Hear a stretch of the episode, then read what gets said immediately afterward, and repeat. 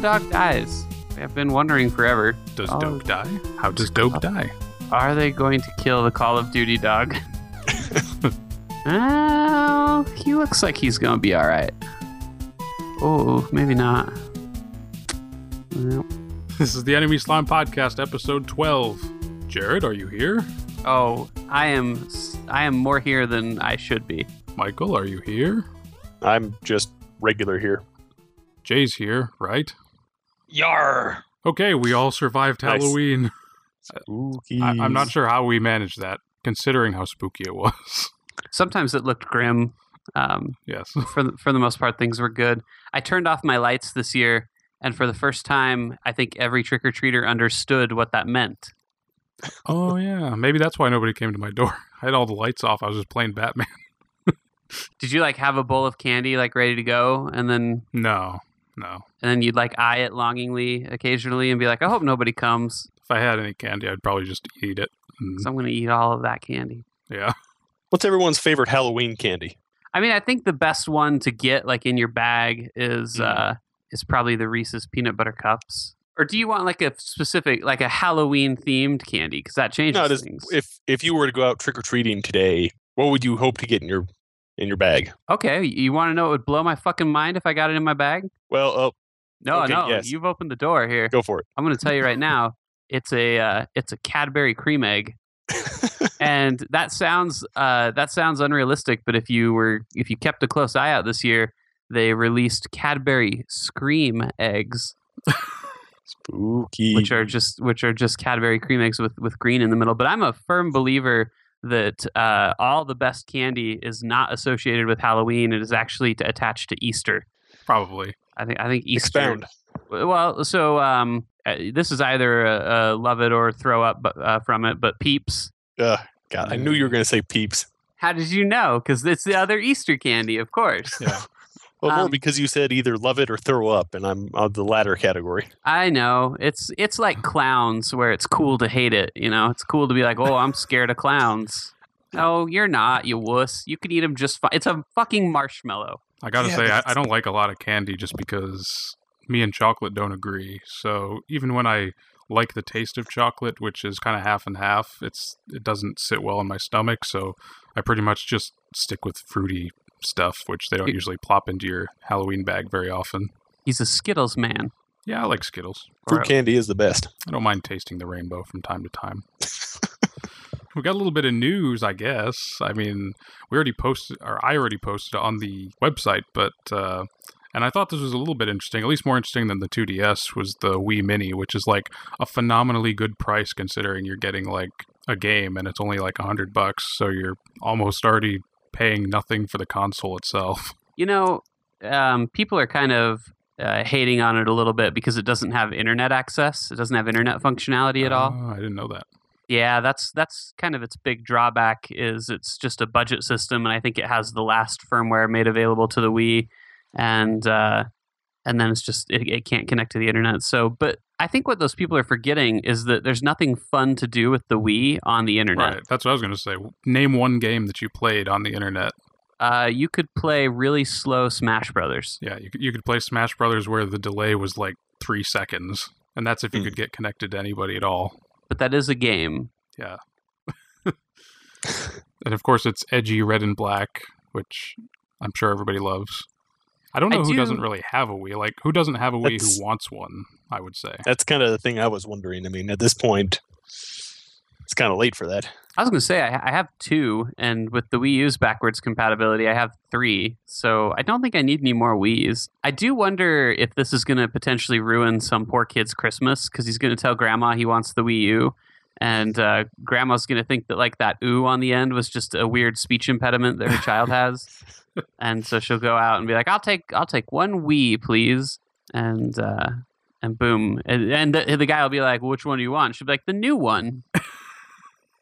Well, this is the newest one we have. Well, this is the newest one. It just came out. Well, well, can, I've seen you play the games on the Wii U. That kid dodged a bullet there. some some of them are pretty good. Like I I maintain that the Wii U is a, a cool system. name one. Nintendo Land is great. If you have like five people over and you Okay, play Name and- two. Uh, well, I'm hoping that Wii Party U will be the next one, but I haven't actually cracked it open yet. Actually, Alright. Wayne Brady approved. that reminds me. Is anybody else feeling odd about that? What's what's that new Mario game called? Mario 3D World. Yeah, Looks a little weird. I don't know. Just looks odd. Do you not? You have a problem dressing up as a kitty cat? Um. Well, you know, it's just a little silly hearing Mario go meow meow. But I think uh, you mean cute. Well, yeah, it's very What's kawaii. what's but- what's not cute about a short Italian fat man dressing up in a kitty suit? Please tell me that. I mean, I guess we see it every year at conventions everywhere, but I don't know. I- Uh, it's just, I think it'll it'll be cool. It it's uh it didn't grab me like Galaxy did. I guess is what I'm saying. I think uh, if you want to talk news for today, I think that's the last Mario game that Miyamoto is intending on uh, actually having some kind of hands-on involvement with. Oh, good Really? for him. So Got to move on someday. moving on to uh, to something else. Well, I mean, I'm, I'd be pretty excited to see what he comes up with next. You know, these developers that kind of released the old classics, and then those old classics just went on and on and on and stopped being classics, and then they went off to do new projects, and the new projects have always been pretty good. He he uh, came up with Pikmin by working in his garden. So I think what I'd like him to do next is like go to a strip club. We'll just see what we see what we get. That's very interesting that he does that though. That he draws all of his like game ideas, or I presume most of his game ideas from real life. Because I think most game developers just say, "I want to make a game where I can do this," and he's just like, "Oh, I'm out gardening." It's like, well, most game developers would never be outside gardening, so that he, he sounds has like a, Nintendo's he has an advantage in that way. It sounds like Nintendo's philosophy in general, because you know the guy that made Pokemon was like, you know, I got this idea of catching bugs. Yeah. So I don't even want to touch bugs. yeah. Bugs are bugs are neat. Do you want to talk about Sonic? Is it? Yeah, sure. We can uh, we can talk about Sonic. So that's what that's what I've been playing this week is, is Sonic uh, Lost World, and uh, I had I had Michael over so he can attest to how good it is. Uh, I'll, I'll save my comment for the end. well, so um, I guess I, I'll tell you a little bit about Sonic. Um, it kind of this this particular Sonic release uh, riffs off Super Mario Galaxy a little bit. It's impossible to not mention Super Mario Galaxy because it's got a lot of the same kind of stuff where you'll be on like a sphere, for example, uh, and and all the gravity's in the center of the sphere, and you you can run around it in, in circles and. Um, there's there's a lot of that sort of stuff, and for the most part, it all controls pretty good. Most of the levels are are not spherical. Most of them are, I guess the way to describe them is pill shaped. Um, Cylindrical. yeah, cylindrical. There you go. um, hey, not the best with my uh, geometry here Capsules, if you will. but yeah, so they're they're all kind of set up like that, and you basically run from one end of it uh, to the other end of it. And what's nice about the way it's designed is you can run over the top of the the cylinder, but you could also just walk around to the bottom, and there's an entirely different course for you to run through. The game's problems begin, I would say, almost immediately when you realize that the game's tutorial system is as as fucking insane as it is. While you're running and, bear in mind that that's what you want to do right? This is a sonic game. You want to run. You want to go go really quick. But, you want to go it's a modern Sonic game, you know that you won't be able to. you want to go fast and uh, as you go fast you'll see a little icon pop up on the screen that tells you that there's a tutorial that you can read and the only way to read that tutorial is to find that icon on the gamepad that you can't just like push a button on the controller. You have to actually look down at the gamepad and press a button there which is already unintuitive because you're taking your eyes off the action. You can easily the- these don't like pop up in clear straightaways. They pop up you know there can be an enemy right in front of you. And so you got to jump into them really quick. Um, if you run past wherever this is triggered, it just disappears. And you can get it back by just turning around and going back to where you saw it. But that's not fun. There's there's no fun in that. It would have been better if you just ran forward and the game forced it to pause and then showed you the helpful tip. Or or maybe even better, just an on-screen prompt. But because it's on the Wii U, they need some any excuse to use that gamepad. So they're like, well, let's just put it down there. You know what a Sonic game really needs these days is like instead of this whole shit where oh you knocked into something and now you have to stop and now you have to like run backwards or whatever. Why don't they just put in I mean, I know it's been used already, but why not just put in like a time travel feature where you time travel back like a two or three seconds, then you just run through it again or something like that. That doesn't throw you completely off. Uh, I mean, like I said, the tutorials are busted, and, and and to build on that, the issue is that you really kind of need the tutorials. Like you can read the manual and pretty much get the hang of everything, but uh, you have two buttons that make you jump. There's A and B on the controller. Both of them make you jump, but only tapping A twice will do the homing attack. And so my finger just more naturally falls on B. I missed the very first tutorial that told me about the homing attack. And so I spent like a bizarre chunk of the game trying to figure out like at least a good 15 20 minutes trying to figure out why the hell I couldn't do the homing attack and I finally just had to dig out the manual for the game and figure it out that way. I probably never would have figured it out, but you can only beat the bosses with the homing attack. You can't uh there, there are a couple other little like cheap ways, but they take forever. The homing attack will knock them out in like three hits, but uh, if you use Sonic's other moves like a spin dash to hit them, they'll they'll get hit, but it takes like 17, 20 hits to take them down and so it's just it's ridiculous. It's not fun. The bosses are really like trial and error. And the big problem my, my biggest issue with the game is that uh, it still has lives. It's a platformer that still tracks lives. Uh, so you start the game with four lives five if you count zero because it does still count zero as a live. If you lose all, all four of them then you get a game over and you get kicked back out to the overworld uh, no matter where you were in the map, no matter what was going on, you get kicked back out to the overworld. And it's annoying as shit because you could play like a hard level where you lose three lives, and then you go play an easy level and you get all the way to the boss, but you don't know how to beat the boss because it's all trial and error based. And so you die. And because you lost all your lives on the level prior to it, you'll get kicked out and have to start all over again. Is it even possible for a Sonic game to work in a modern way? Like, because every single Sonic game fails, and the only Sonic games anybody can really agree are any good are maybe like the originals. Maybe That's Sonic just can't be updated. I think it can be updated. I think what happens each time is they just add all this frivolous stuff to it, you know, instead of um tweaking the actual mechanics into anything fun. Like it's like you said, you said you said, you know, it should be more about speed. You know, there should still be a little platforming. Like if you re- if you remember the original like the original Sonic games, you did have those sections where you could open up Sonic a little bit, but there was always a little bit of platforming involved. It sounds to me like whoever's responsible for it now, I don't know if it's Sonic Team or whatever, Yeah, it is. Uh, but it sounds like they just need to stop adding on all this additional crap that just makes it not fun. And every time they try something else that's completely ineffective, it's like, oh yeah, and Sonic has a sword now, or Sonic's a werewolf now, and it's like no one wants that crap, and it usually detra- well, detracts from the someone wants that. game. no, no Not the one, sort of well, they people we never. care to talk to. It's like they never return to those ideas, so they must not be working. I would say that this is one of the more stripped down Sonic games that I've played for a while. May- Maybe with the exception of Generations, uh, which which is also pretty pretty bare bones.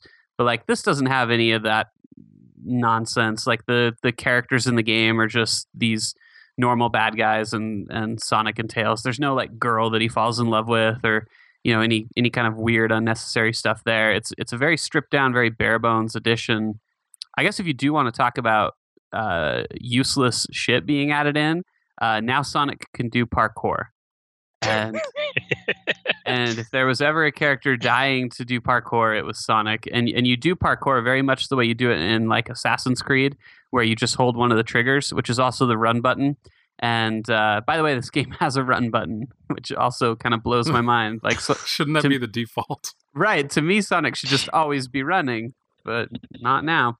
Uh, but you hold this down, and when you run into a wall, Sonic will grab it and climb it. And the problem with this is that there are a lot of walls that you can just jump over, and it's always, always, always faster to jump over it than it is to do the parkour up it. like the the parkour is so slow and just so dumb. as Jared said, he had me over this weekend and showed me how it played. And I think it's actually one of the few games where it's more fun to watch than to play. And I was pretty depressed the whole time he was playing it. It's um the best levels are actually on rails. Like the best levels are the ones where it just forces the speed because they actually built like some kind of flow into it. They don't make you stop to do like an elaborate jump puzzle.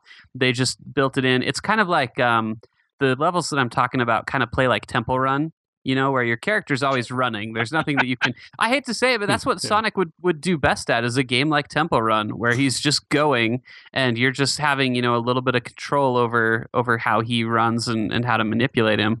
Um, but I don't I don't think that there's ever been a good 3D Sonic game. Um, I don't know. I think I think if you were to focus on some kind of speed mechanic, you know, treat it like a racing game almost. It's like the faster you go, the more things blur behind you, all that kind of stuff. Oh. You know, like One of the better Sonic games is the racing game, the the kart I racing. mean, yeah, but I'm not saying like making an actual racing game. I'm saying treating the mechanics. It's like you know how you're playing GTA, and then if you get a fast car and really open it up, you see the landscape just kind of speed past you. I That's what they need to do with Sonic. I think we can all agree that Sonic's best appearance this year is going to be Mario and Sonic Winter Olympics Yeah, I mean it'll probably be better than than this. because it has Mario. One, there's Olympics.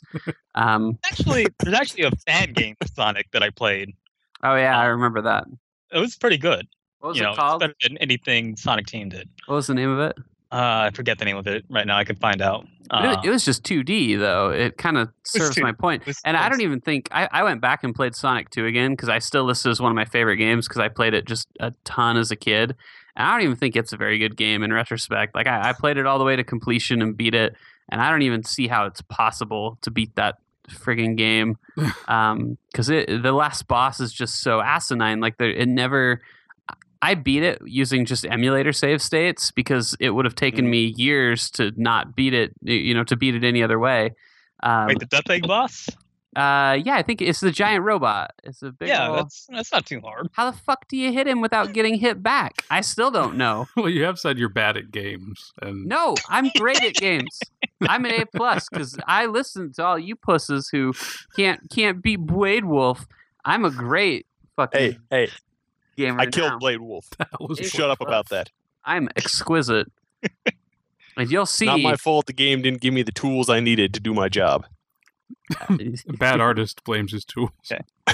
Well, if anyone is interested, this fan game is free. It's called Sonic After the sequel, so check it out. Wait, it's called Sonic after the sequel. Yeah, because I think this guy did like another one before this one, but That's the best you could come up with. So it should be called like Sonic sequel sequel. Sonic sequel, sequel, whatever. It's a good game. Check it out. Uh, w- there's one Sonic game. I never played it because I just knew it was going to be bad. Um, oh, it was called Sonic and the Secret Rings. I thought it was called Sonic and Arabian Nights for some reason. but I, But it has it does have a genie. Yeah, it has some Arabian Nights theme uh, running through it. I think I never actually played that one, so maybe that's the good one. Maybe that's the the perfect, uh, perfect, ex- excellent one. Uh, yeah, wouldn't recommend it. I would advise you to not play it. Uh, I hate to be the person who keeps saying this, but uh, Rayman Legends does Sonic ten thousand times better than Sonic. Uh, those music levels that I keep going on and on about, those those manage to maintain a flow. You feel like you're going fast, but you are always in control of the character.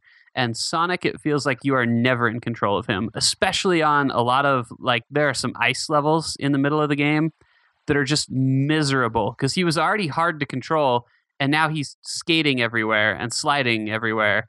Oh, oh, goody! What fun to try and guide sliding Sonic away from spikes. What a blast! It just sounds like you don't like video games. I just fucking hate this game. I don't like it. There's nothing good about it. There are a couple times I had fun, so I guess I can't say that.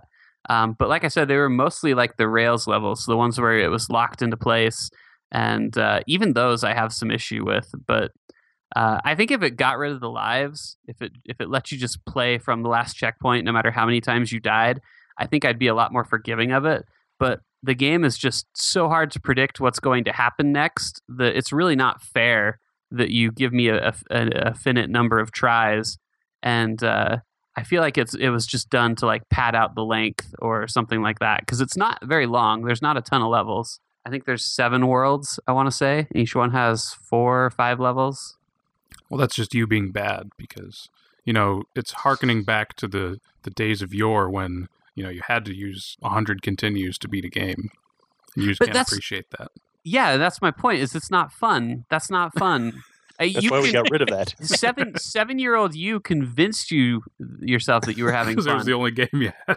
but you weren't having fun. And Sonic fans I are I- are going to be I- mad. I think you were having fun. I think it's like Resident Evil and Silent Hill. We just didn't know any better at the time. Well, but you were you were having fun because you didn't know that there was another way to have fun. It was like, Because well, they hadn't they hadn't I- designed it yet. I guess I have to play fun. this right, and so that's my point. Is like I I guess now that I've played a game like Rayman Legends, I can't play a game like Sonic. It's terrible uh, by comparison, and it's it's counterintuitive to fun.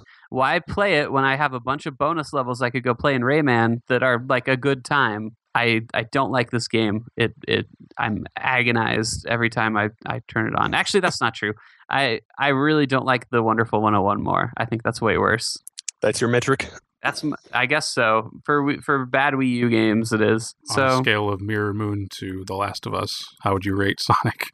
I mean, it's functional at times. It's definitely not Mirror Moon. I think it's going to fall somewhere in the in the twos or the threes, maybe. Maybe that have to. I I have a feeling. I only have a few levels left, and it's getting more annoying, not less annoying. Uh, so we'll see how it goes. Will but we be seeing a video review, perhaps? I think that this will be the first one though where I'll be able to make that work. Uh, we'll we'll give it a try and and see how it goes. Now you have to make it work because I brought it up. Yeah, well, I, I sure do. So yeah, we will. There you go. Here, I'll commit to it. I'll just to show you my dedication. We will put up a video review for Sonic Lost World where I basically lose my mind while I talk about the game. So look Just try forward to to that. so angry. I'm not. I'm not angry. I'm just really mad. Keep calm. I'm just really, really, really, and carry on. really pissed off that uh, that I bought this and that I keep. And, and the thing is, is like there are Sonic fans that are gonna buy this anyway, and it's just like what Oh. I was talking about when you were eight. Like you weren't having fun, you just convinced yourself you were having fun. Trust me that that your alternative review wouldn't have been much better. It's it's it's League of Legends. You know, you're not having fun. We both know it. You're just you've just convinced yourself that you're having fun. so, You're having bad, wrong I fun. think I'd still rather play Sonic than League of Legends. I mean, you know, like uh, it's a game. I guess if you if you were eight, you would probably find it to be pretty spectacular. It looks great. That is that is one thing I can definitely say for it. Um, it's kind of sad that it has frame loss. I don't know why it's framey. Uh, it shouldn't be framey, but it is. It, and you know what? I, I hear that's how everything is now. If it's uh, not on the PC, it's framey. Like people are saying that PlayStation 4 launch games are having pretty good frame loss, and the Xbox One apparently all its games, not all, but games are running at 720p, and I don't. Nothing. Nothing works. Everything's terrible. It's the second sign of the apocalypse. It's one of them, I mean, I think they just Right, the second. right? One of Yeah, the second. It's a second. they're just trying to oversell the power of the consoles. They're it always just bugs me when the companies come out and they're like, "Oh, we've look at all these teraflops," and it's like, you know, you know what, dude, your your main strength here is going to be games. So why don't you just why don't you just compete with you know other companies' games because you're not going to come out and say, "Look how powerful our console is," because that doesn't matter because it's never going to be as as tough as you know some big dream built machine that's you know a supercomputer and can run everything at ultra quality and I don't know. It, it just seems like they they keep trying to compete with like PC in terms of power, and they might win in the first couple months, but I mean, it's already behind. Like it's already lost, but. You know, you, you pretty much said it right there. Like it's really just about games in, in the grand scheme of things. Um, there's like a little um, there's sort of a I don't know if it's a meme, but it's it's a common thing. And there's a lot of pictures where it shows somebody saying PlayStation and Xbox players saying, "Oh, the Wii sucks. Look at the graphics. It's all shitty." And then a PC guy comes by and says, "Now look at your Xbox and PlayStation. The graphics suck compared to PC." And they're like, oh, "The graphics don't matter. It's all about the games." and that's just kind of how it really works, though, because people keep fighting over whose system is most powerful, and it just doesn't really matter ultimately. Well, and it's why it's why if you go back and look at almost all the past generations, the system that won the the war at the time uh, was almost always the uh, less powerful system. You know, the, Yeah. the PlayStation Two was uh, was underpowered, and it's the best selling console ever. So anyway, video games, pretty good. Pretty Sonic. good.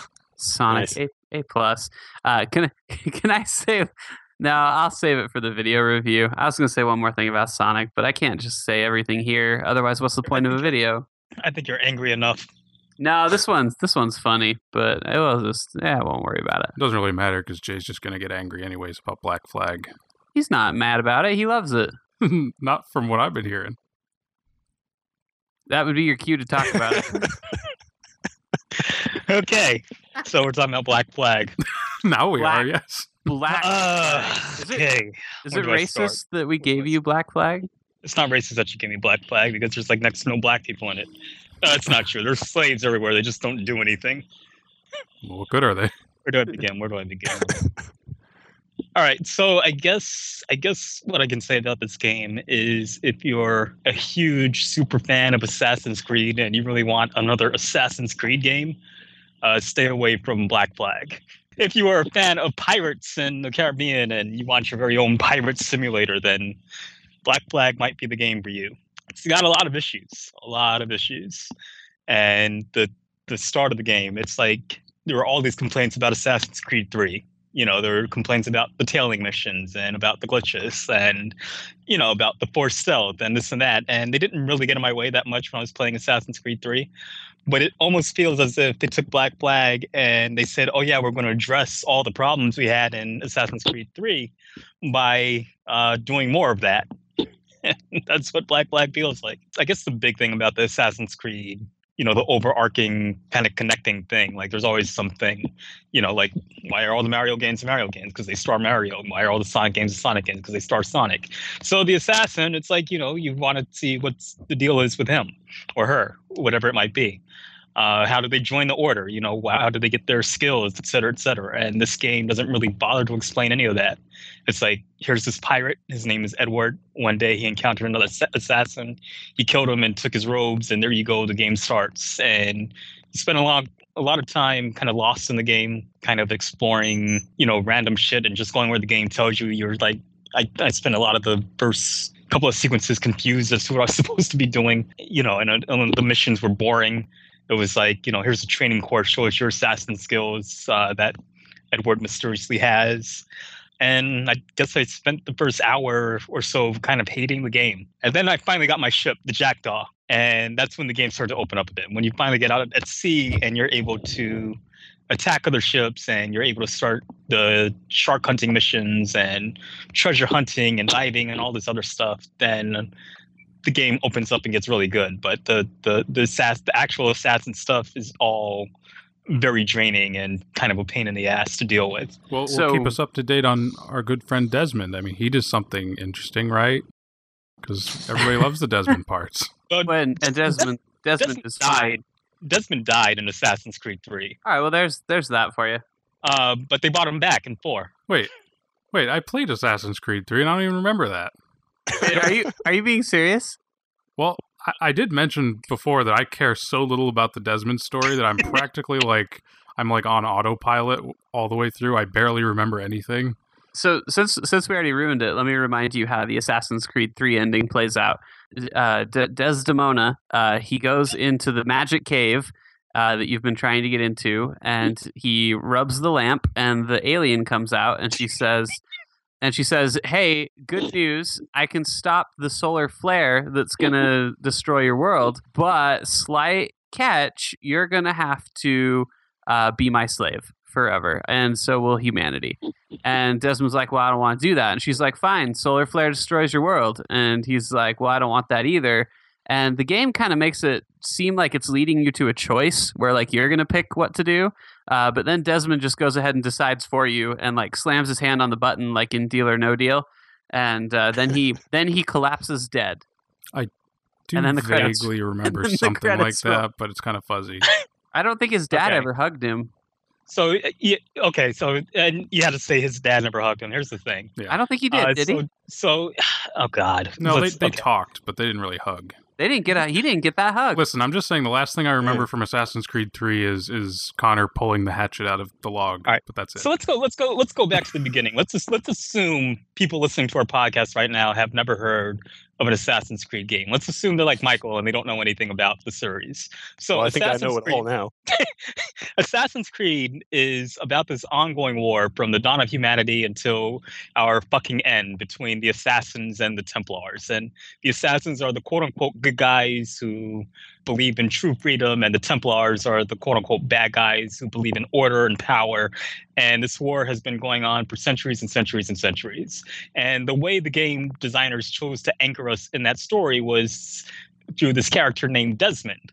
And Desmond's a modern day result of two assassins that got together and fucked and had him as a child and tried to train him to be an assassin. And he was like, No, mom and dad, I don't like being an assassin. I'm going to run away and become a bartender. And he went and fucked things up. And then, you know, the Templars got a hold of him. And then the assassins got a hold of him again. And basically, every game, with the exception of Liberation, you're going through Desmond's um, genetics and digging through the memories of his ancient ancestors. So, you know, in each game, what happens is you have the past storyline where you're playing the actually interesting shit where you're the assassin and you're seeing the renaissance and you're seeing the pirate times and you're seeing the war of independence and then the game pulls you out of it and sucks you back into the modern day storyline and you got to put up with desmond and his bullshit and that's the cliff notes version of what assassin's creed is I was going to So- say about all I know is that nobody likes him. so no one likes him because you got to consider you got to consider this you know the characters the assassins for the most part they're super interesting characters. They like have a goal in mind. You know in certain cases like ezio uh, they're super charismatic. You're interacting with all these historical figures. Like the one thing i did really love about black flag is seeing all these pirates that i studied when i was younger you know like anne bonnet and, and blackbeard and all of them and all this shit is super interesting and then you're sucked back into the modern day storyline and Desmond is basically crying because daddy didn't love him enough. You know, you got to realize Desmond is categorized in the same slot that these other characters are, and he's the fucking pussy. So, what is there to like about him? I mean, I so- think that's kind of I gotta. thing. I have to take this opportunity while we're on this Desmond hate train to mention that one of the things that bugs me most about the Desmond sections are you don't even feel like the world he's in is tangible because he's always all of the Desmond sections always take place in like a cave or a safe house somewhere that's like locked away from humanity. So you don't even know if like what would it be like if i walked outside? Would i actually see people and buildings and cars? I don't know because i've never been outside of a, an enclosed room before Well, it sounds like you Well, tuned that's- out for a lot of three because, like, you go to the you go to the wrestling match. yeah and- but nobody goes to wrestling matches I, that is like an enclosed. Uh, you, I I think the way to illustrate the problem with the Desmond plotline because it, it could work just fine. But basically, here's here's how you can imagine this. Imagine the King's Speech, that that movie, The King's Speech, except at the end, instead of getting really good at giving speeches and delivering a good speech, uh, the king says one sentence, "Okay," and then he dies. well, no, this, this, this is. I, I I think I think Jason kind of hit upon it because I think the other thing that really clashes beyond just the storyline and the character um, is the gameplay. The Desmond sections almost never feel like you know the rest of the game. He doesn't feel like this awesome assassin he's supposed to be, and it's like, yeah, I'm digging in my ancestors' memories and getting their skills, but I'm still pretty much a little bitch. And um, what they do this time is they make you uh, an employee for Abstergo. And Abstergo is basically a front for the Templars. You're essentially some kind of strange hybrid video editor slash play tester who's digging around through the memories of Edward Kenway.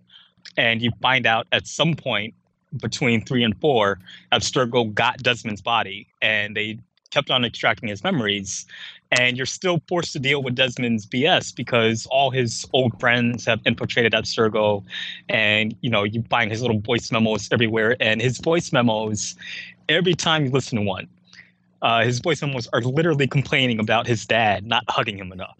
this is like bioshock if all the audio tapes we had like desmond it's like oh god So the hug returns then. so returns. So I mean, it's like I guess I guess the modern day in Black Flag isn't as bad as some of the previous modern day stuff, but it's it still definitely kind of pulls you out and still feels unnecessary. I think I think everyone was a little disheartened to hear modern day was back in Black Flag, especially since it wasn't really there in Liberation. You kind of had you know, an indication that the modern day was still going on through a hacker who was messing with the simulation. But uh, in Black Flag, it's definitely yeah, we're here in Montreal in 2015 or whatever fucking year it is. I don't get you because like what you're describing to me sounds like Assassin's Creed 3 where like you know the the free roam stuff is fun but the storyline and the the required plot missions suck. Like that's the same problem that 3 had. I think I because I think the thing with 3 is I don't know, maybe I had a different perception of it. Maybe it was a little easier, but um 3 didn't force the same kind of requirements. Like like Black Flag forces a lot of kind of artificial difficulty in its missions, and I don't feel like three did that. And I felt like three also did a pretty good job of being varied in its missions.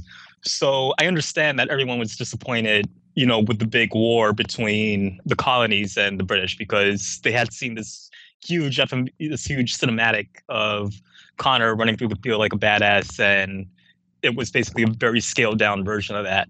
And I understand that can be disappointing, but you know, it was it was at least different from the other missions. And then you're on Paul Revere's rides, you're going on a horse from town to town, and then you have the homestead missions where you're rescuing an individual in a different way and having them come back to your little plot of land and building up stuff there. So I think there was a lot of variety in Assassin's Creed 3 missions.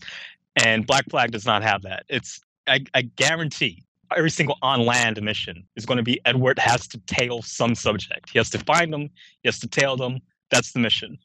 That's it. And you and there's an absolute stealth requirement where you have to be quiet. Assassin's Creed 3, I remember definitely did not have that. You know, No, I think there's at least one mission in Assassin's Creed 3 where it hasn't. I, I would say yeah. there's a few.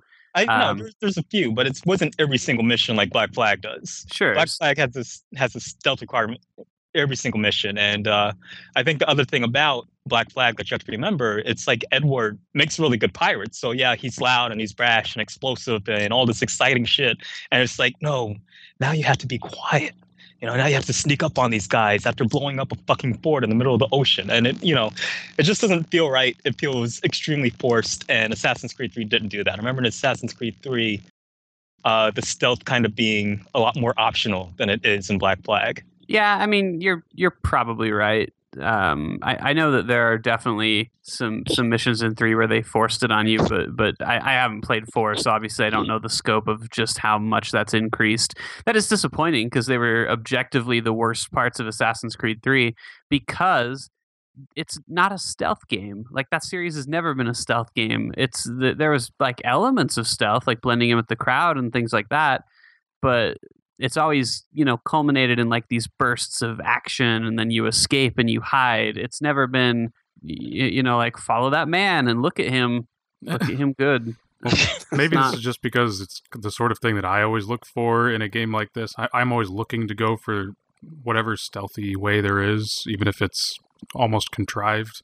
So, like in Assassin's Creed 3, I thought hiding in bushes was like a huge upgrade because I actually got a lot of usage out of that. And I heard that in Black Flag, there are upgrades like to the Eagle Vision, so you can actually see through things and tag enemies, and you can also like whistle from around corners, which is kind of like standard Splinter Cell stuff. But I feel like it would probably be helpful for doing the stealth in Black Flag. And that's that's that's true. And those are some good upgrades. But it would be great if you know there wasn't this requirement practically every mission in Black Flag. Well, and you're also saying you're also talking about tailing, which I agree. I think tailing is just always shitty because it's so boring Mhm. and, and annoying when you lose it. And yeah, and and not only that, it's like tailing is supposed to give you chunks of the storyline, and you're not paying attention to it because you're you're you're, you're more concerned with tracking down the character that you're supposed to be following. So it's not it's just not an effective tool. I think um I think just some of my other criticisms of it, it's like it feels like there's a lot of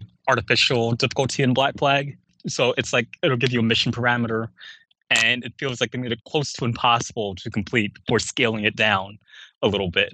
is I that think- the is that the side objectives or the optional objectives It's not even the side objectives even mo- anymore. I'm like talking about, you know, you'll infiltrate a compound and you'll look at the guard setup and you're going to be like, well, how am I supposed to get past this setup without alerting at least one guard? You can't do it. You know, I think I think one mission that really sticks out in my mind was an at sea mission where I believe there was a stealth requirement at sea with your big kind of bulky boat and you couldn't be detected by enemies. You had to chase down another ship it was like there was fog everywhere. There was a storm going on. It's like it just put in all these parameters that made the mission a lot more frustrating than it kind of needed to be. There's and there's quite a few missions like that where you feel like they just you know threw in all this shit on top of it just to make the mission extra hard, and it's you know it's not necessary. I will say that as as painful as the storyline missions are, at least the stuff at sea tends to be a little bit more buried than all of the on land missions are, which are just tailing. So sometimes it'll be like you need to take the ship or you need to go diving for such and such. So those at least feel a little better because it's definitely a better pirate game than it is an Assassin's Creed game. But other than that, it's it's it's a it's a frustrating experience. We'll just see if it's enough to deter even a fanboy like me. I'm very curious as to what you're going to think of this game.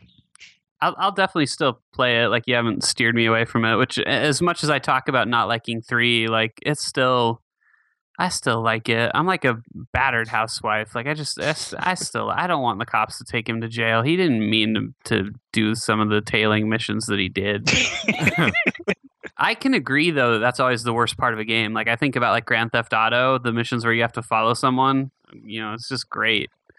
It, it's not it's not fun because it's never it's not binary like you're you're never running as fast as you can or just you know at a halt. You're you're like in this weird middle area where like oh I have to drive kind of slow and it's the same in Assassin's Creed like oh I need to follow this guy kind of slow and It's like an MMO where somebody wants you to follow them somewhere, but walking is too slow and running is too fast.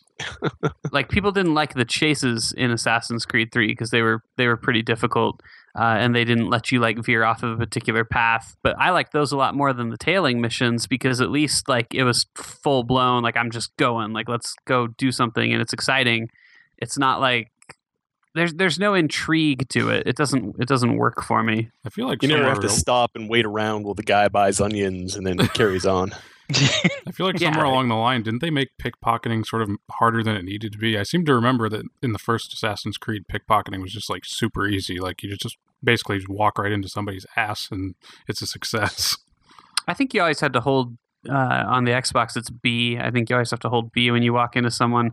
I don't remember it being any more difficult in three. Maybe people were more easy to alert. It's been a little while since I played. I haven't haven't really messed around with it for a while. Yeah. Um, you, yeah, you asked me what it would take for me to think Black Flag wasn't a great game. Oh no, but I think I think my question to you was, what would it take to disappoint you in an Assassin's Creed game? Well, I mean, in every Assassin's Creed game, I'm always a little disappointed at some little bit of it. But the good thing about Assassin's Creed is it tends to be so large in scope that even when, uh, as Jared said, you you know you're being battered, there's always like the grass is always greener. You just have to wait it out. You gotta get go through that one little beating, and then it always gets better. But I don't feel like any Assassin's Creed game has ever necessarily been like a five out of five for me. But there's al- they're always like a solid four out of five, maybe like I a think- high four out of five. I think two is easily a five. I, th- I think two is as close to a perfect game as we came in the last gen. Like it is. I, I can't think of anything wrong with it that I would complain about. And of course, in Brotherhood, they just ratcheted it up considerably by letting you, you know, have your own den of assassins, which was just mind-numbingly amazing. Yeah, Brotherhood was just as good. It just lacked the scope. Would be my only complaint. Like two had, you know, all these different zones that you could go to and all these places, whereas Brotherhood just had the one city. It was, it, it was, it definitely felt just like an expansion to two than anything And- else. And, it made sense that Ezio had a little bit of assassin skills because before he even becomes an assassin, he's like scaling walls and climbing through girls' windows to fuck them. And Nice. I mean, I think I think they always find a reason to give a character some kind of assassin skills before they actually become an assassin. It's like you know, Connor's mother climbed trees for no reason, and um, you know, even Edward, it's like he's climbing the galleys to, you know, the ships and all that. I think the disconnect comes from me, where like Edward has kind of all of the assassin skills up front, the hidden blades and all this other stuff, and he's just perfect at assassinations despite being a pirate all his life. And it's like, you know, their only excuse, their only excuse is literally this line. They literally, he literally says, it comes natural. And that's their entire excuse for the whole thing. And I, I just wasn't buying that. to be fair, that's been, that's always been the excuse for like the eagle vision, which is always kind of it's it has this air of almost magic to it to begin with. Yeah, but I think Eagle Vision's fair. Eagle, it's like Eagle Vision's supposed to be genetic. That's supposed to be the big skill. Well, as, as I recall, the game does have magic, doesn't it? It Well, has not- aliens. Not really. It, it- Oh. They're not aliens either. It's like there's there's an ancient ancient civilization before mankind. They actually, I guess, created human beings and enslaved them.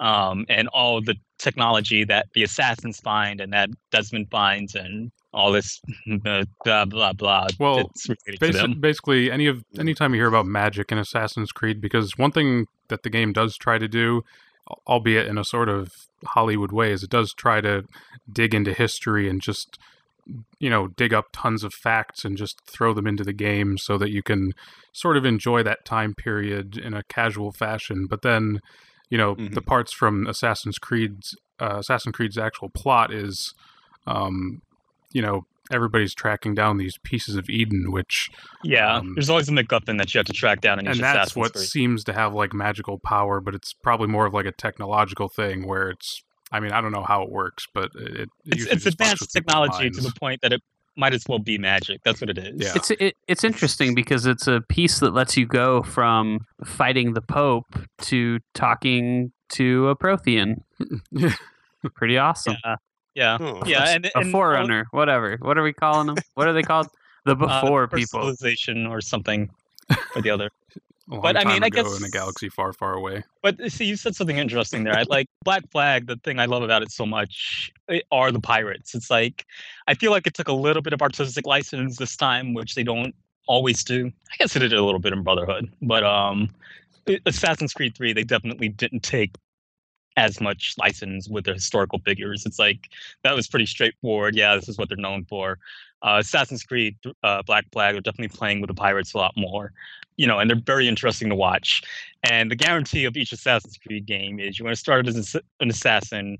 You're going to interact with all these historical figures, and then the end of the game is going to start to fall apart a little bit as you get closer to the artifact that you've been tracking the whole game. And it's just like, oh yeah, let's rush the ending, and here's magic, and here's the personalization, all this other bullshit that we didn't bother with the entire game. You guys, Oh. you guys remember in in three that mission where you chop down the cherry tree with George Washington? Yeah, Yes. remember that? It's pretty Yeah. dope. It's very Yeah. accurate. Yep. It, it does that a lot, though. It'll have these very historical, accurate scenes, but then it's kind of like, uh, but you sort of slipped in in between this, and you get to Yeah, be part of yeah, yeah. takes And in every Black single Flag, it- thing you, you would have learned about in like elementary school and just sort of inserts the assassin into it. Yeah, And I- like I, think I think I think Assassin's Creed 3 was a little better than Black Flag at it because at least Connor wasn't too concerned with what was going on. It's like, yeah, so you guys go do your thing and I'll go do my thing. But but in uh, Black Flag, Edward is definitely at the head of all these pirates' life. It's like he's the one that got Blackbeard killed. It's like you know. So, oh, so now you've spoiled that too. I did spoil that. Uh, Black Blackbeard dies. Unfortunately, I'm sorry to tell you. Most of the pirates die. I hate. I to mean, you know, it. they're all dead already, so spoiler alert. I I guess that's true. I It- do we- it- it- it's a- I don't know if I have to mark that as a spoiler or not. I think I think Assassin's Creed 3 and Black Flag are both in the same boat. Like, can you really spoil that? We know how this ends. We know how things ended for the Native Americans in Assassin's Creed 3. We know how things ended for the pirates in Black Flag. Yeah, yeah. I guess fair enough. Those poor pirates. Oh, hey, yeah. s- speaking oh. of speaking of spoiling things, I know what we can spoil. An old game. Okay. There we go. How's that sound? Go, go, go ahead. because of uh, where I was at life this year, I really didn't play a whole lot of games until just recently. So Jared is having me get caught up on a lot of the uh, potential Game of the Year nominees. And the first one I start out with is Bioshock Infinite. And I have to specify, I didn't play the original Bioshock very much. I think I played it for a couple hours. I had other stuff on my plate that was captivating me more. So I really didn't know what to uh, get into or what I was getting into with this game, except that, you know, I I kind of knew it was set in the past and there was magic, but they don't call it magic. And that was about it. So I- what? I would what did you think? All right. It has an amazing opening, one of the best I've ever seen, and a pretty good ending. And I really didn't enjoy anything in between those two things. So, in other words, it should have been a movie. Yeah, uh, that's that's a hard call to make. it's too it's too long. There's too much to it. Like uh, like we, you, you talk about spoiling Bioshock Infinite, and I, I don't know that you can in like a one word Like it's it's a game that I I guess I could think of I- one way to spoil Three it, but words. but it wouldn't make any sense. Is the thing. You'd have to play it a little bit, yeah, but Jason has no intention of playing the game, right? Oh yeah, spoil it, baby. So so the, I think the I think the three words that you're thinking is Booker is Comstock, right? yes, exactly. Yeah. but that still doesn't even cover like the whole scope of it. Like Elizabeth is your daughter, split timelines, you're drowned, but you're not drowned, and there's a there's a lot to it to that whole mindfuck ending. Yeah, but so much of it just I really just didn't care. Like when they when they did the big reveal that uh, you you potentially could be, you know, Comstock. I, at first I kind of groaned. I was like, ah, so that's that's the big reveal. But then when I thought about it, went back to you know like the Hall of Heroes and all that. It actually does play out pretty well. It's just I really didn't have fun getting there. The whole middle story is underwhelming and not very engaging and the game doesn't it's not that exciting to play you know it's like it's a shooter but not a whole lot is going on It's not um it's not a very tightly controlled shooter. Like it doesn't no I, I I don't know if you found this at all, but I, I actually found what helped a lot was uh, changing the controls around a little bit, uh, so that the left trigger, rather than doing vigors, would uh, zoom the gun in, and Mhm. and that that lets you lock onto people a lot easier. I think by default, zooming the gun in is a like aiming down the sights is a stick click. I want to say yeah it's like right it's stick. like R three. Yeah, um, that that's shitty. Like you, you don't you don't want to do See, I. I played it on PC, so I didn't really have any problems with the controls like that. I honestly feel like that made a difference because I wasn't really having a ton of fun in the game until I kind of fixed the the controls for it and made it made it more Call of Duty esque, I guess you could say, like make, make it control more like a standard traditional shooter. yeah i could see that making it easier to play although i think the biggest problem i had which was emphasized in the last the last encounter of the whole game where you finally get to control the songbird and you think it's gonna be kick-ass and awesome and it totally sucks balls because you have to guard that stupid power outlet Mm, But I think the to biggest issue. I had is that I spend probably a good half of all my combat encounters being shot by enemies who I don't know where they are. I see. I don't. I don't know that I had it. I don't had I a don't really remember problem. that being a big issue for me either. Is there Yeah, not I- a uh, usually in first person shooters or at least modern ones? There's like a damage indicator, like a little pie slice, if you will, that sort of shows you what direction the shot that you got hit with by came from. Is there not any of that? And there there is, but I can never find anybody that way. You didn't play it on like a on like a 15 inch TV or something, did you? No, I mean it's not a huge TV, but I mean it just, it's it seems like every time I would go somewhere, I would show up, I'd shoot the guy who was directly in front of me, and then there would just be a guy behind me who's shooting me, and I turn around and have to look around for him, and sometimes he's up on a ledge, or sometimes he's just anything, not thought- anywhere. If anything, I would think that the game erred a little closer to easy, especially once you got Elizabeth, who go ahead and tracks down everything you could ever possibly want. Oh, she's such a dear in that regard. Seriously. She's she's actually probably I think the the best part of the game, just in the sense that like she's she's never in your way, she never impedes your progress. Yeah, very Uh, much so. She doesn't really serve as a necessary mechanic or anything like that, but it's nice to have. Uh, she's kind of like Ellie in The Last of Us, where it's just this this person that follows you that you kind of grow attached to. Um, Well, if you ever looked at any of the development stuff, it seems like they focused a lot of their time on making sure Elizabeth worked well. Oh yeah, yeah. They spent So- more time on her than probably anything else, and I, I guess that's one of the problems that I have with Infinite, which is that a lot of it feels like it's not done. Like there's the choices. Mm. You know, what what do you want to do? You want to throw the ball or not throw the ball? You want the cage or the bird? Which do you pick? And as far as I know, I never really went back to check, but as far as I know, none of those choices mean anything.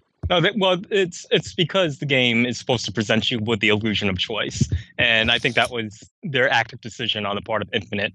Whether or not it worked is another thing, but it's like you know they basically the moral that I took away from it was Booker was on a predetermined course of events. So no matter what he chose, no matter what he did differently, um, the twins and Elizabeth would guide him towards this particular fate each and every time and ensure that that fate happened. I feel like I feel almost as though all the Bioshock games are built that way, where it's more you're a character that's not in control of your own life, or you have the illusion of choice, but it doesn't mean shit because all these other players are responsible for what you're going to do. That makes That, uh, that makes sense. I can see the argument and I like it, but at the same time, it it feels like an excuse. Like it, it feels like an an artist who accidentally like fucked up their painting, and when someone points it out, they're like, "Oh, well, that's to represent my soul." Can you can you really say that's true? Because they've they've been doing it since Bioshock. You know, when you when you came in as um, I forget your character's name in Bioshock, but you came in and you were under the impression you were there for one thing, and you found out that ages ago you had these uh, commands implanted in your mind, and that you know you were kind of fated to do all this, and that you actually had no control over your actions. So Sure, I mean, it's but- it's and- like it almost feels like you know it's Ken Levine's thing. So I don't know that you know it's necessarily a fair argument. I'd like I feel I feel like what's going on is we might be a little disillusioned by other games that have given us choices and those choices didn't really matter. And you know those games are supposed to be open choice, but I feel like in Bioshock it's a lot more intentional than it's a, you know than some of these other games that do it. Well, and the lack of choice really didn't bother me. I don't think a game has to give you choices and multiple endings to be a good game. It's just I don't think I don't think it does either. But I think that if it's going to present them to you, uh, yeah, exactly. If there it's going to be a reason. And I, I don't know what you're describing sounds very art house mirror moon kind of shit. Like well, yeah, but that's what Ken is. You know, that's what that's what he that's what he likes. I, i- you you can't tell that from the ending, where it's like lighthouses everywhere and blah blah blah. It's like you know, just that just feels like the type of guy he is. Yeah, Yeah, I will say a lot of what led up to the ending was kind of heavy-handed and I didn't care for, but I um it was it was a really hard section of the game with me, and I, I wouldn't really describe it as fun. But the uh, the Lady Comstock shit is uh, is Yeah. fucking, fucking awesome. Like I, I love all that. Like, like, like I said, the problem with this game is that you can see the seams sometimes. Um, is it the the Boys of Silence, the Brothers of Silence, Boys to Men? Yeah, What- yeah, Boys of Silence, I think, is about right. Is it the like- Boys of uh, the the Boys? KKK. so boys to men they've got these helmets on and, and with the ear things and they posted even in like developer diaries about how they were supposed to work where like they'd come hunt you down but they couldn't see you they could only hear you and i was really dreading encountering those guys uh, because i'd seen all that stuff about it and so it was really disappointing when i did encounter them and they were just glorified like spotlights Well, I mean, they were Oh, still those guys. terrifying because at that point in the game, they stripped you of, you know, any way to really get weapons or resources. So, it still kind of fucked me up. But um, Yeah, I I, can it- understand that. I, I mean, I do, I do agree. There are certain ga- there are certain points in the game that I feel like needed to be expanded upon. Like the the Daisy Fitzroy stuff fell fell apart to me because she was a really interesting character and the Vox really interesting, and they kind of sped that along a little too much for my taste. I guess I can see that the actual gameplay could have benefited from a little bit more variety, but I guess it didn't really bother me. I um I mean the skyhooks were a nice addition. The the shooting's not great, but it's never really been great. Uh, like I said, you can tweak the controls a little bit and make it a little more action packed and, and a little more fun. Um, I think that uh, I, I don't know. Maybe it's just because I'm stupid, and I just was like the the whole time I was really like wondering. I was really invested in it because I'm like, what the fuck is going on? And I'm I'm very excited to like see what's going to happen next and and see what's going on. But apparently, everyone else figured out all the twists and all the beats before me. And uh, and had a miserable time because of it. But the entire time, the the shit with the gunsmith when you find him dead and you and you go through the tear and you know all that stuff. The the whole game, I'm like, I gotta see what's what the hell is happening here. And uh, That that didn't do a like- whole lot for me, but I will say, like, you know, I I kind of knew there was a big twist at the end of uh, the original Bioshock, so I was kind of trying to figure out what it was the whole time, and I never really picked it up. But I didn't even pick it up until the last. Uh, I have a lot of friends that that would tell me that they like figured it out. You know, when you drown him in the bath or the bird bath or whatever. Um, I didn't. I did not even consider it as an option. I don't know if it's because I don't pay attention. I, again, I don't. Maybe I'm dumb. But like until the last line of that game, I hadn't even considered it really. You know, maybe it's also just the nature that I like to consume stuff. Like if I if I know that something has a twist, I'll I'll actively try like not to guess what that twist is because I I don't like that. I don't like sitting down in front of a, a movie and being like, wait till you. I, I have a couple movies where on the back of the box it's like you won't believe this twist ending and that fucking drives me nuts because i don't want to now i'm going to sit down and the whole time i'm going to be like he's really a woman he's a bank robber he's uh he's dead oh he's been dead the whole time Yeah, that's I kind of do- the thing is when you're when you're expecting the twist, it just it's less fun, even if you don't see it coming. But I although think it works see that might go go ahead, ahead. Somebody say something. I was gonna say it. Um, this is so off topic, but there was a movie that came out uh, a little while ago called a, a few years back called The Lookout with uh, with Joseph Gordon-Levitt and Jeff Daniels, and he he plays a, a kid who's lost his memory. Kind of. I actually know the guy who wrote that. well, there you go. It's actually a pretty good movie. But what's funny is on the back of the box it says "You won't believe the twist ending," and I watched I watched the whole movie. There there is no twist ending but in a way Uh, that kind of made it better because the whole time I'm like, oh, what? He's he's really not mentally damaged. He's normal, and then at the end, it just ends the way you thought it would. Well, the person responsible for writing the back of the box is different from the person who wrote the movie. So No. at least there's that. I can't. I you can't say that for sure. So, uh, I, I, I can say that for sure. did you ask him already? I didn't ask him. I could ask him if you want. Yeah, ask him and then tell him that he should have written the back of the box. well, I uh, to take it back to Infinite, I think you know that might be part of the experience. It might be the individual takeaway because my big theory over Infinite was you know Booker kind of ruins everything he touches, and now that you finished the game, I'm more at liberty to talk about it. Mhm. So originally, I had said you know it was Daisy in the Vox that once he got involved with their movement, he turned them into bloodthirsty killers. But it's really everyone. It's like the more time Elizabeth spent with him, the more she kind of hated him. And it's like the twins, you know, the twins had this big plot to ruin both Booker and, and Comstock so they could be free of whatever. So, it, you know, and then there's Slate and there's all these other characters. It just basically feels like every single thing Booker comes in contact in uh in touch with he absolutely ruins and i think that's what i took away from it so it was like he was he's a, he's a bad person but the game you know if you if you if you take that away from it he's a lot worse than the game sets him up to be and i thought that was pretty interesting I know he was supposed to be a bad guy with wounded knee and all, but you know he just he goes so soft on Elizabeth so quickly that it doesn't really he doesn't come across as a bad guy. He comes across as like every other action game protagonist. But I think that kind of well, see, I think a couple of things about Booker worked for me. I, I felt like Booker was really kind of a result of his time period. It's like you know when Elizabeth kind of questioned the unfairness in pay between workers, like why are these workers treated differently because such and such. You know, Booker was like because that's the way things are. I like I, I Mhm. like Booker for that reason. Like it, he felt real to me. He felt tangible. It's like he felt like one of these guys that only kind of cares about making money and you know will obey the status quo if he has to. So I don't know. I, They didn't didn't. go out of their way to moralize him, which was I appreciated because everything else was so heavy-handed, like in the depiction of Comstock's fanaticism and man, Jeremiah Fink is probably the most one-dimensional character you could have imagined. I mean, he is like the cartoon picture of like an you know 1800s industrialist that it didn't work for me. He's not a compelling villain when he is like a cartoon character. He's he's Yeah. a little he's a little bit of a snidely whiplash. Yes, exactly. Yeah, I think he even yeah. has the hat. Yeah.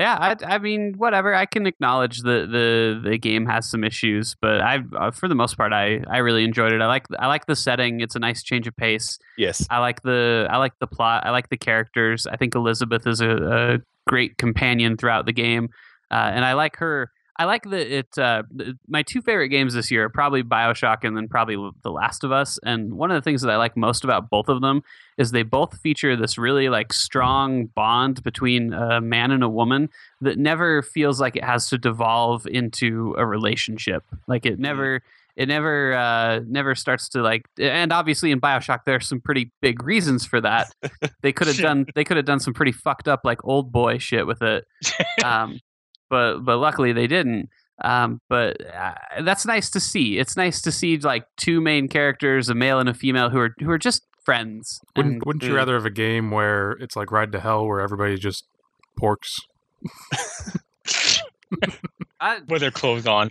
I mean With that has clothes a that has a place too it's just it depends on my mood for the weekend what do i want to see Okay, before we uh, jump topics, I just have two more things I want to say about the game. okay go One, it does something that I hate in games where it feels like it's deliberately hindering your progress. Like I don't not even necessarily to pad out the game, but there are so many points in this game where I go from point A to point B, and I get to point B, and it's like, well, you can't go here. You got to go somewhere else. Like you get the airship, and then you know she knocks you unconscious, or you get the airship a second time, and then the songbird destroys it. It's like just give me something new. I don't want to have to keep going after the same target over and over again. That's that's pretty common for the Bioshock series too. Like there's yeah. a lot of moments in I'm thinking of two specifically, but there's a lot of moments where you'll, you know, walk walk all the way to this place that you're supposed to go and you get there and it's covered in ice and they're like, Fuck, you need to go get a uh, plasmid to melt that ice, and so now you got to walk back and go somewhere else to a different place to yeah. to find it. And I know it's fairly superficial distinction, you know, whether you walk there first or somewhere else, but it just it feels frustrating every time it happens. Yeah. Well, I, I think the Bioshock series always has always felt kind of like an amusement park ride. Like you know, you get in and you're here to enjoy the roller coaster, and you can't really choose where you go on it. It you know mm. feels like you got to focus in on what they're pointing you to. So. Okay, and second point, and I feel this is a problem that I see in uh, sandbox games more than anything, but like I said, Infinite has like one of the best openings I've ever seen. Like it really was a very engaging opening with all this setting and detail. It really, you know, engages and makes you feel like you're part of the setting. And then it never happens again. Like Yeah, that's true. It's like developers were like, well, now we got that in-depth opening out of the way, let's get to the real stuff, the shooting. You'll uh, you you might want to look into the the DLC when the time comes because supposedly the the whole first half of the new DLC is no gunplay whatsoever. Like um, and I, I remember when I very first played Infinite, I remember taking a lot of time to walk through Columbia and like explore every nook and cranny. And yeah, exactly the um, same way. It, I, I played that game for probably the maximum amount of time that you could play it before actual shooting began. No, I think I, I think I agree with that. I think definitely every time they gave you a chance to really experience Columbia, I took my time in it in every single section. I don't, um, and I, I feel like I do feel like they they definitely lose that in the second half when uh, Columbia starts to fall apart thanks to the Vox and all this other stuff, and you know that's a little disappointing. But a little mm. bit, but I mean, there's there's the beach with Elizabeth and that and that like yeah, exactly. that you guys okay, go yeah, through. you're right. Battleship Falls was another good there's piece of that. There's still some stuff that you, but but I get what you mean where it really stops happening towards the end. But I feel like with good reason because uh, at some point it just gets so batshit insane that it wouldn't make sense to uh, to throw. Well, even later, like when you go to the uh, go to Shantytown, like that would have been a great place to kind of you know build up how miserable the workers are and how terrible things are, and it's just it's a fairly hollow, uninteresting area that's just you know filler between a dungeon. Fair enough. And I know they can do that good, engaging type of set to explore. So why didn't they? Well, I, I, think, I think part of the I think part of it though is like in addition, like you got to keep in mind, I know, I know some of us here aren't like, oh, forget about story and games, but I think, I think Ken is Ken feels like he's a guy who's really driven by story. You know, I mm. feel, I, so I feel like part of the whole Columbia thing was to really establish, you know, this is a utopia, it's this, it's that. But I think the other, the other part about the very openings of Columbia, it's to train you how to play the game, mm-hmm. and I think, you know, it's one of the the, the hands down greatest tutorials I've ever seen in a video game. Certainly. So it also it has the best rendition of the Beach Boys God only knows ever. It sure does. I'm on record for that one. Uh, poor, poor Jason. Poor sweet Jason. Well, I'll, You've I'll been make very my patient for all this. I'll make my one contribution. Even though I don't like Bioshock, I will say the best part of Bioshock One was at the end when you very slowly but awesomely transform yourself into a Big Daddy. Is that what you do at the end of Bioshock One? I don't even remember yeah. it. Yeah. yeah, you turn into a Big Daddy. Oh, that was pretty cool. Fun. But, but wait, are you're not that Big Daddy in Bioshock Two though? You're a different Big Daddy, aren't you? Oh. You're a different Big Daddy, I think. I don't remember. I didn't I play two, but I read up on it. so listen, kids, it's it's time to get up on that horse and ride off into the sunset. And I'm sure Jared has something very interesting to say to all of us. Boy, boy, do I! So if you if you were listening to this and you're like, what negative things about Bioshock Infinite, my favoriteest game of all time, or Black Flag. What you told me that Black Blackbeard is dead?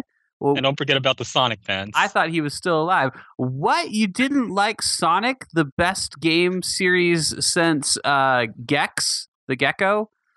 Well, good news for you, mister. You can tell us all these things and more uh, via a number of different avenues. And that would include writing to us an email. Uh, you just email contact at enemyslime.com. You could send us a tweet if you know what those are by uh, tweeting us. We're we're at the enemy slime. You could even go on Facebook, which is also the enemy slime. Uh, you should subscribe to our podcast. You should like our podcast. I don't mean like enjoy it. I mean like click like buttons wherever you see one available. Uh, we're on iTunes. Do all that stuff. Do do. You are welcome to enjoy it too. Yeah, I mean, you can enjoy it, I guess, if you're so inclined. Uh, and then when you're done doing all of that stuff, I want you to just sit down and wipe the sweat from your brow and just take a take a long nap, because that would be better than playing Sonic Lost World. Okay, we're out. Very good. There you go. Farewell.